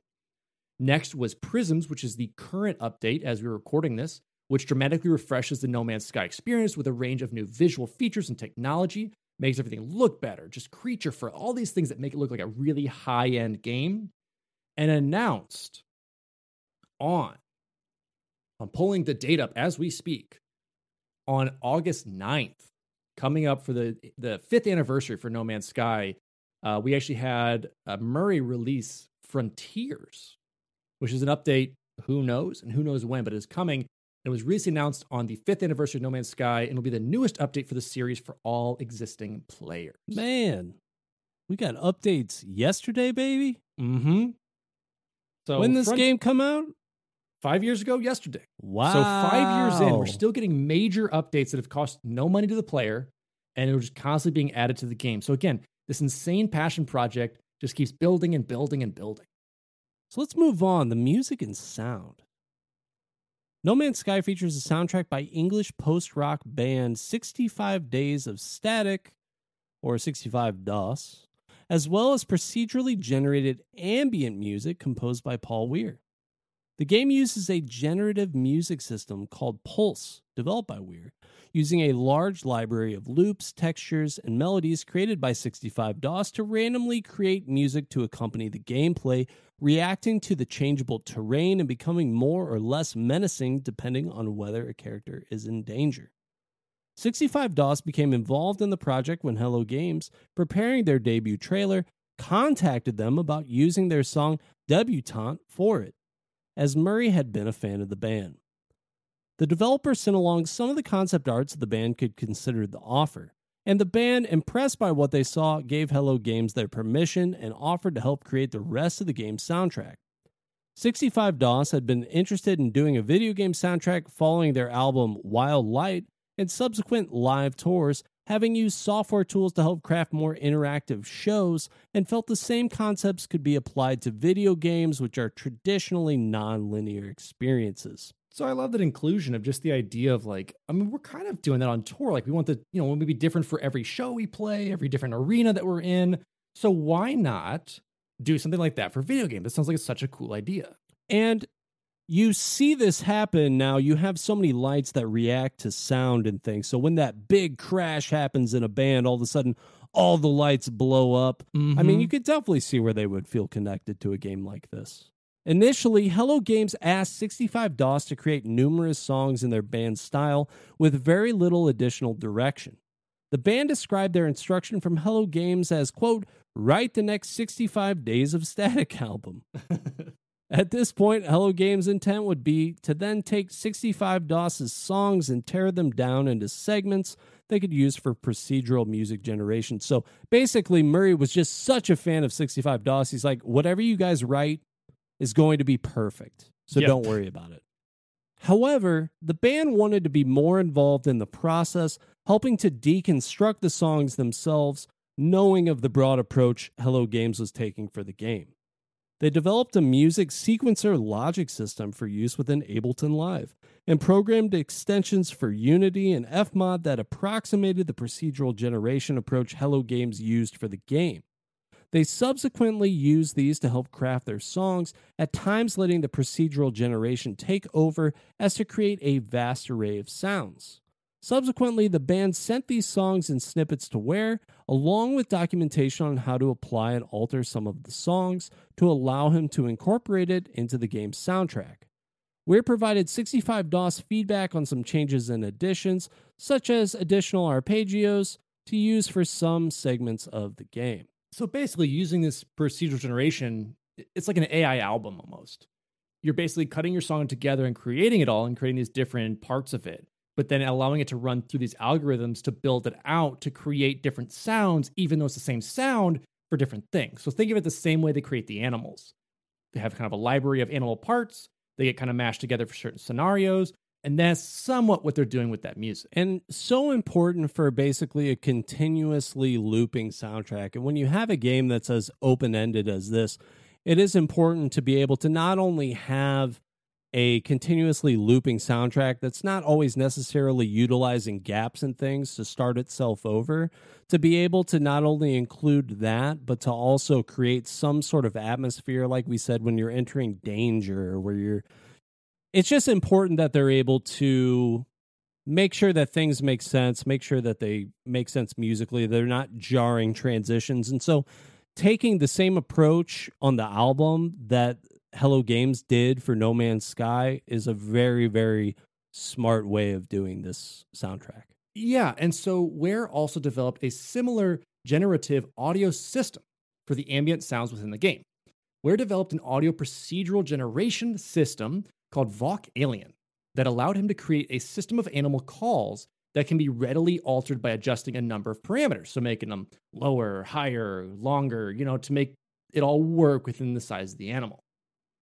10 original works and 6 soundscapes composed by 65 DOS for the game were released on its soundtrack, No Man's Sky Music for an Infinite Universe, which was released on both digital and retail formats alongside the game on August 10th, 2016. iam8bit released the soundtrack on a 2 LP disc vinyl record set alongside the game's release. Soundtrack 0, Alex. Wait, nope, nope, Alex 0. I don't have this one, and I want this. So, Alex 0. One set of songs in this soundtrack are 65 DOS's compositions worked into a typical six minute song, while the soundscapes are longer pieces that are comparable to 65 DOS's original pieces without strict adherence to any length or format, representing their musical concepts they had considered in producing songs for No Man's Sky. So, yeah, so a bit of their inner workings going through it. So, while this game was originally intended to be released as PlayStation 4 exclusive, it's now had multiple release versions. We had the PS4 Standard Edition, we had the Limited Edition, which includes an art book and comic written by Dave Gibbons, James Swallow, and Angus McKie. Dave Gibbons did the art for Watchmen, if you're curious. A little fun Ooh, fact there. Sony released a limited edition bundle with No Man's Sky and a custom faceplate for the PlayStation 4 in Europe. It was released on Microsoft Windows. A limited run Explorers edition for the Windows version published by iam8bit included a miniature replica of one of the game's spacecraft along other materials. It was also released on the Xbox One, the PlayStation 5, the Xbox Series X and S, and it's on Xbox Game Pass. So yeah, so it's seen its way through kind of the major systems and the updates that's gone along with it. And all those updates that I had recently just talked about are applied to every version of the game. So it's overall sweeping Nothing you have to do but download it online to get that update to the game, and you are G2G. Good to go. now, within a day of the game's official launch, Hello Games reported that more than 10 million distinct species were registered by players, exceeding the estimated 8.7 million species identified to date on Earth. On the first day of the Windows release, No Man's Sky saw more than 212,000 concurrent players on Steam, exceeding the largest number of concurrent players for most other games, including other 2016 releases such as XCOM 2 and Dark Souls 3. Chart-Track reported that sales of the physical release of No Man's Sky in the UK during the first week was the second largest PlayStation 4 launch title published by Sony, following only Uncharted 4, and the fifth highest across all publishers and Sony formats. However, a week later, these numbers had dropped significantly. The concurrent player count on Steam fell under 23,000, and UK sales fell by 81% in the second week. The number of concurrent players on Steam fell to around 2,100 by the end of September 2016. So, in less than two months, it went from 212,000 to almost less than 2,000. While the player drop off after release is common in games, the drop off rate for No Man's Sky was considered unusually high. Steam Spy reported that No Man's Sky had the third highest hype factor, a statistical measure of concurrent player drop off from publicly available reports of all games released on Steam from the start of 2016 to August of that year. So, hyped up, fell off real quick. The game was the top downloaded title from the PlayStation Store in the month of August 2016. Physical sales of No Man's Sky across both PlayStation 4 and Windows in August 2016 made it the second highest selling game in North America by revenue that month, according to NPD Group. SuperData Research stated that for the month of August 2016, No Man's Sky was the second highest grossing game in digital sales across all consoles and sixth highest for PC. Steam developer Valve reported that No Man's Sky was one of the top 12 highest grossing revenue games available on the platform during 2016, while Steam Spy estimated that more than 823,000 copies were sold in 2016 for a total gross revenue of around 43 million. So from August to December, made $43 million.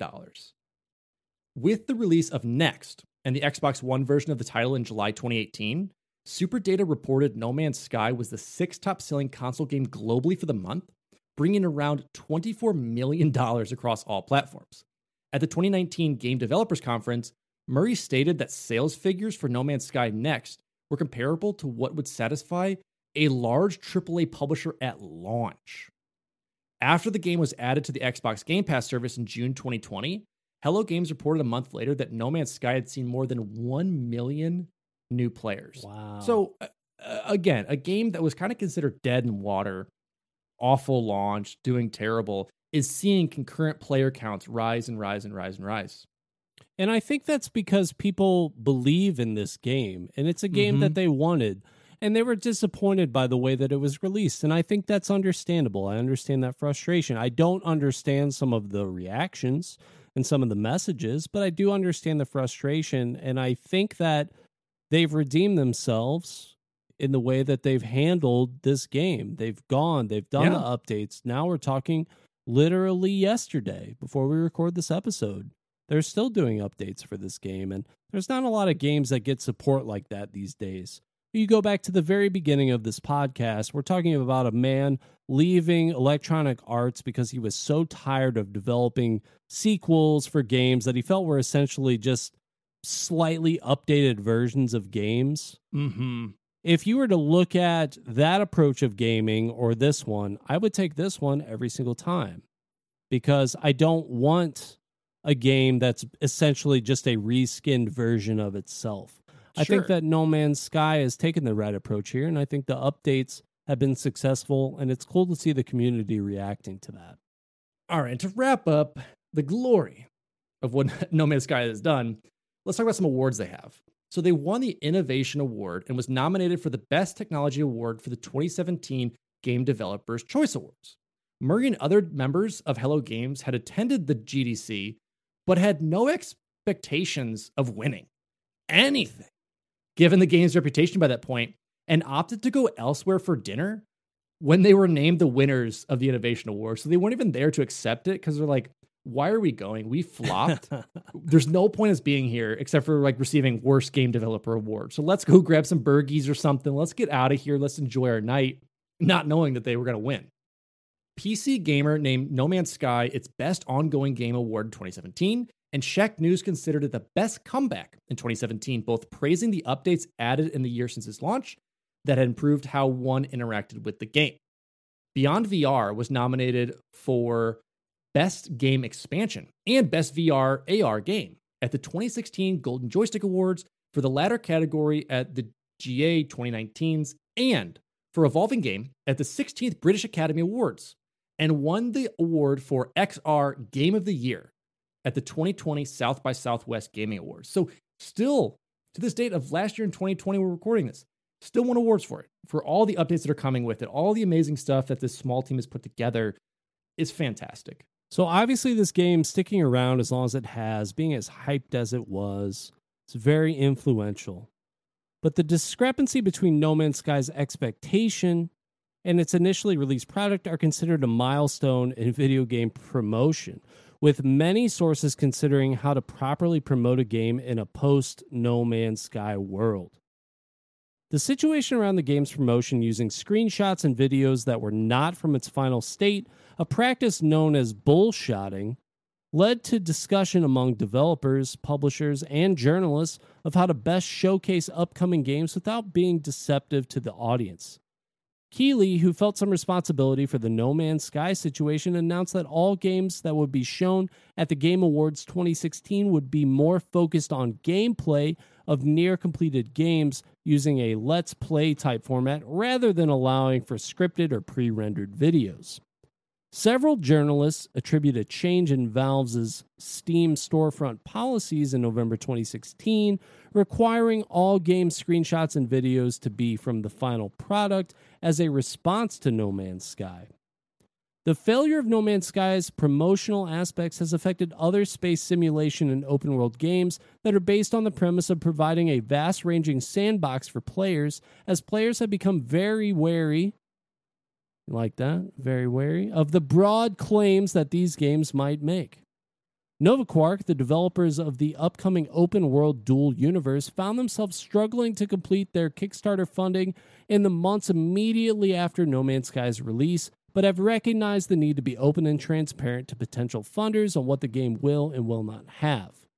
Fenix Fire, the developers of the space exploration game Osiris New Dawn, used the various questions and answers that Sean Murray had to handle during the pre release period to gauge what players were looking for in such games and guide development of their own.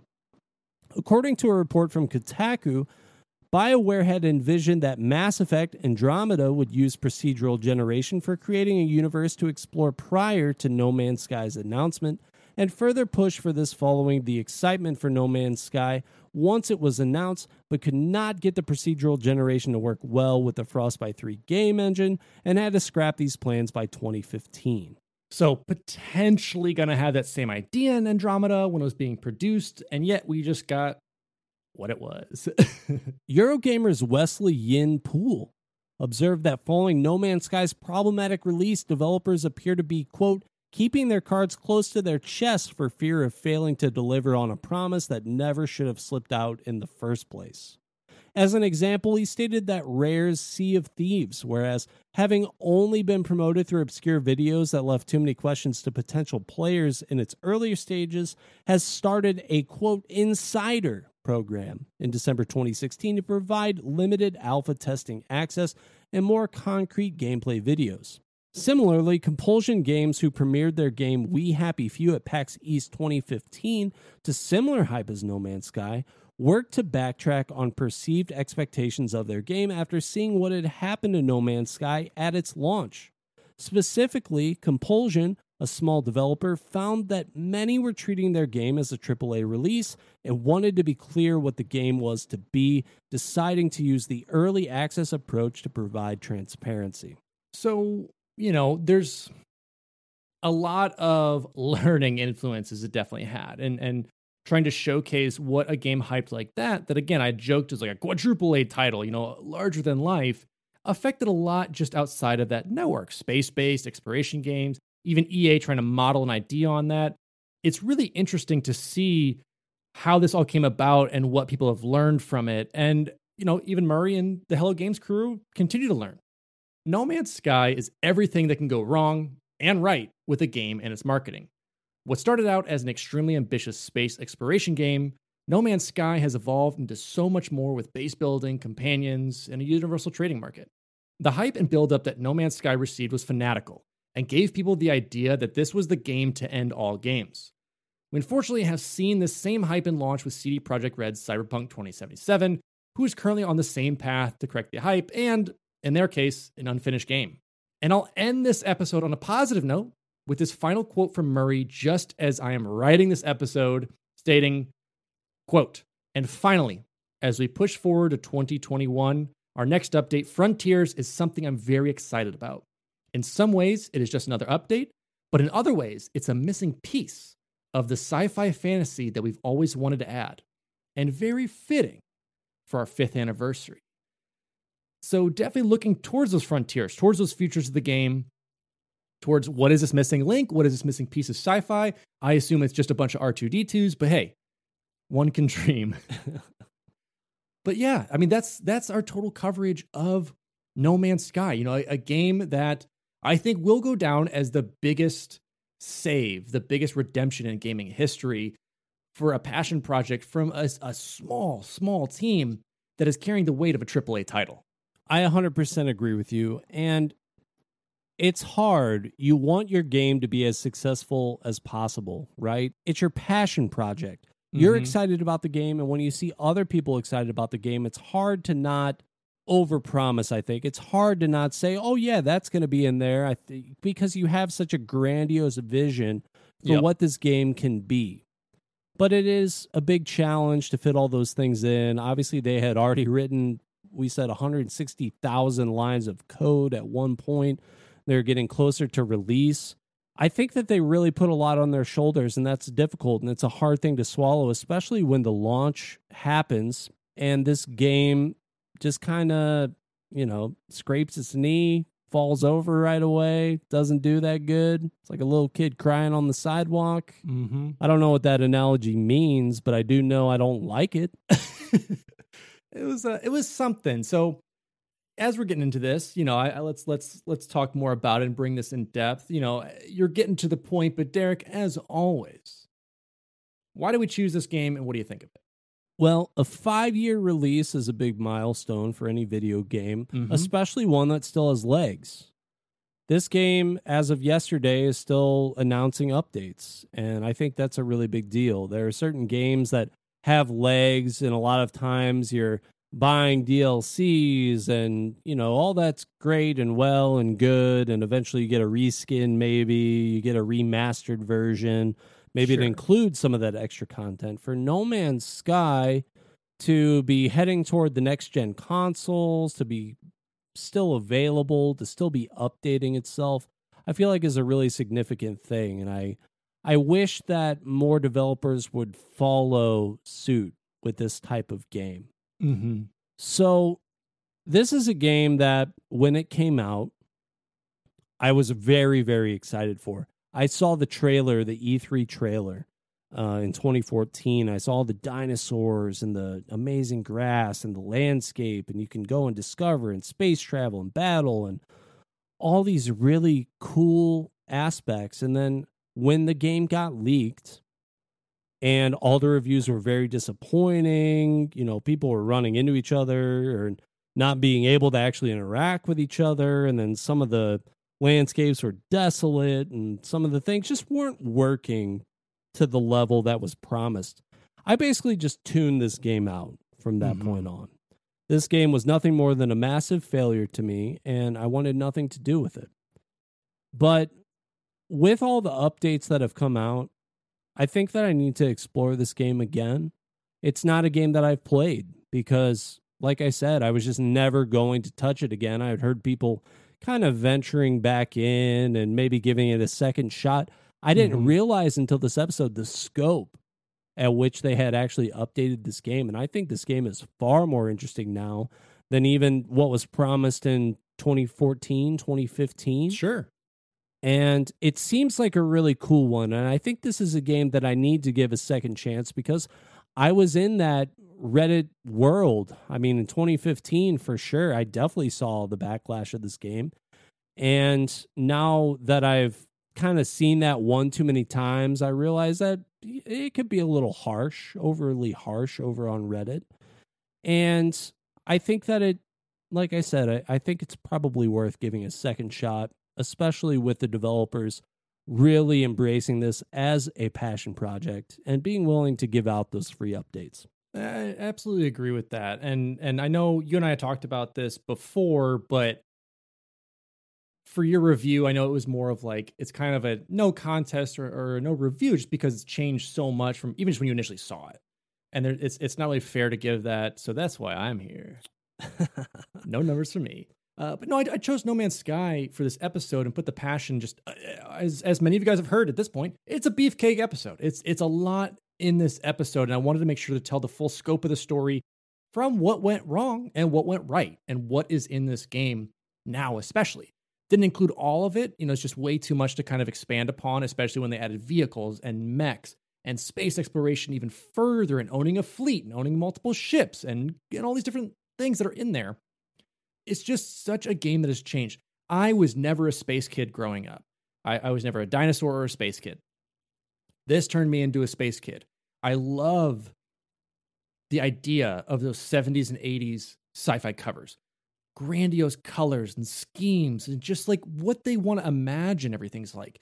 And that's what the Hello Games team has done and put that into digital paper in, in a way, put it down on and, and something you can explore and physically go to and I won't spoil any of the stuff that some of the planets have, but there's some crazy things on some of the planets that like I'm just like walking around doing my thing and I'm like, what is that? You know, just some grandiose landscapes and creatures and flora and fauna that are there. It's just so cool. And I know with this new update, they're gonna they've added so much more to the cave biomes. Before there was, you know, you go to a cave and it's okay. But they've added so much to that, just like they added to the oceans and the water as just an entire scape. There's so much to this game. The multiplayer is there and it's fun to play base build. That's the one thing I hope improves just a little bit is making this a bit more of a multiplayer game with your friends. I don't care about other people. I just want to play with my friends a bit. And it is janky at points, but it works for what it needs to be. So if I had to give this a score, I would give it all the pets that I own right now and just list those. One, I have Meatball, who's a saber-toothed tiger. Ooh. Super awesome. I have one that is just this blob that I found in a cave. And it's just this squishy blob that has coral on it and has two googly, goopy arms and it jumps around like a little blob. Fantastic. And it eats poop. Great things happen wow. there. Next, I have a watermelon. It's a giant fat dinosaur with no neck with watermelon stripes. Watermelon is a big boy. and finally, I have a squishy jellyfish that looks like meatball with spaghetti on it. And it is lovely and these are my creatures and it's so much fun and i've seen so much of the game from other people and when i streamed it on twitch for a bit I had people show me their ship and their armadas and their planets and their refineries. There's farms that people are making to farm certain like toxic chemicals. It's only available on this planet. It's beyond me out of 10 that's my whole review right there. I like it. But again it's it's such a fantastic game. If you haven't checked it out yet check it on your platform of choice. It usually goes on sale on occasion. I think with this update, we'll probably see another sale coming up plausibly. If not, Game Pass. Check it out on there. It's it's all included. Hit me up. We'll play some No Man's Sky. I definitely want to jump in again. I actually loaded it back up and just like on my planet Florida. Had to check out Florida. You know how it be in those those beautiful swamplands. Um, loaded planet it back Florida. up. Just, oh yeah, Planet Florida is where to be, baby. Uh, just to check out like all the cool stuff in there. And it's just so so much fun. Please check it out if you haven't. It's beautiful. Research for this episode was done by Alex Kendall, and it was written by Alex Kendall. I don't like it. Good job, buddy. Thank That's you very much. Stuff. Music for this episode was written and composed and recorded by our friend Evan Barr. Absolutely. And let's go ahead and always, as always, thank those on Patreon that have been supporting us throughout this for years now at this point, which is insane. But thank you all so much for the support. Again, check it out. We've added some new things. We're running a D&D campaign with our patrons. We're adding in a Minecraft server for our patrons as well as new merch. shirts, updates, all that's on there. Please check it out if you haven't. I want to give a shout out to some of those patrons today. And let's start with Tactics, Sky the Bear, Grant Dillon, Mr. Choff, Trace, Nick Hyman, Richard Scanlon, Mick Chief, Climbing Spork, Mr. 1898, William Kroll, Mr. Toot, and Kevin Benson. So thank you all so much for the support. Truly, truly appreciate it. And uh, you're the best. If you haven't yet, join our social media platforms. We're on Instagram, we're on Twitter, we're on Discord. We'd love to see you there. Alex and I are hanging out all the time. We've got a new Pokemon bot. It's Pokemon time over in the Discord chat. We're having a good time catching some mons. Oh yeah. Having a good time playing some D&D out there if you're a patron. We'd love to see you as a part of our game, but if you decide, "Hey, those things aren't really for me," there's general Discord chats and we'd still love to see you. Absolutely. And if you haven't checked, we are revitalizing our Etsy shop with some new prints, stickers, and a couple other ideas I have strumming up. It's just when I can get the time to get around to it, but we'll have some new merch up there for you as well. And that is over at etsy.com slash finish the fight store. And check us out on Twitch over at twitch.tv slash sourman70, S O U R M A N 70, and Derek over at twitch.tv slash the Bakerman 24 7, the Bakerman 247. You can listen to us on Apple Podcasts, Spotify, or your favorite podcast listening platform. If you can't find us there, send us a message. Let us join up. We could do that. It'll be great.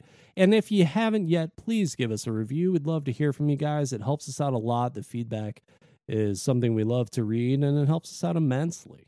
Absolutely. And again, that was our coverage of Hello Games No Man's Sky. What do you think of it? Did you play it back then? Have you played it now?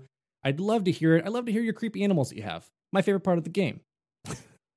and with that, I am your host, Alex Kendall. And I'm your host, Derek Baker. And this, again, as always, has been Finish the Fight, a gaming podcast.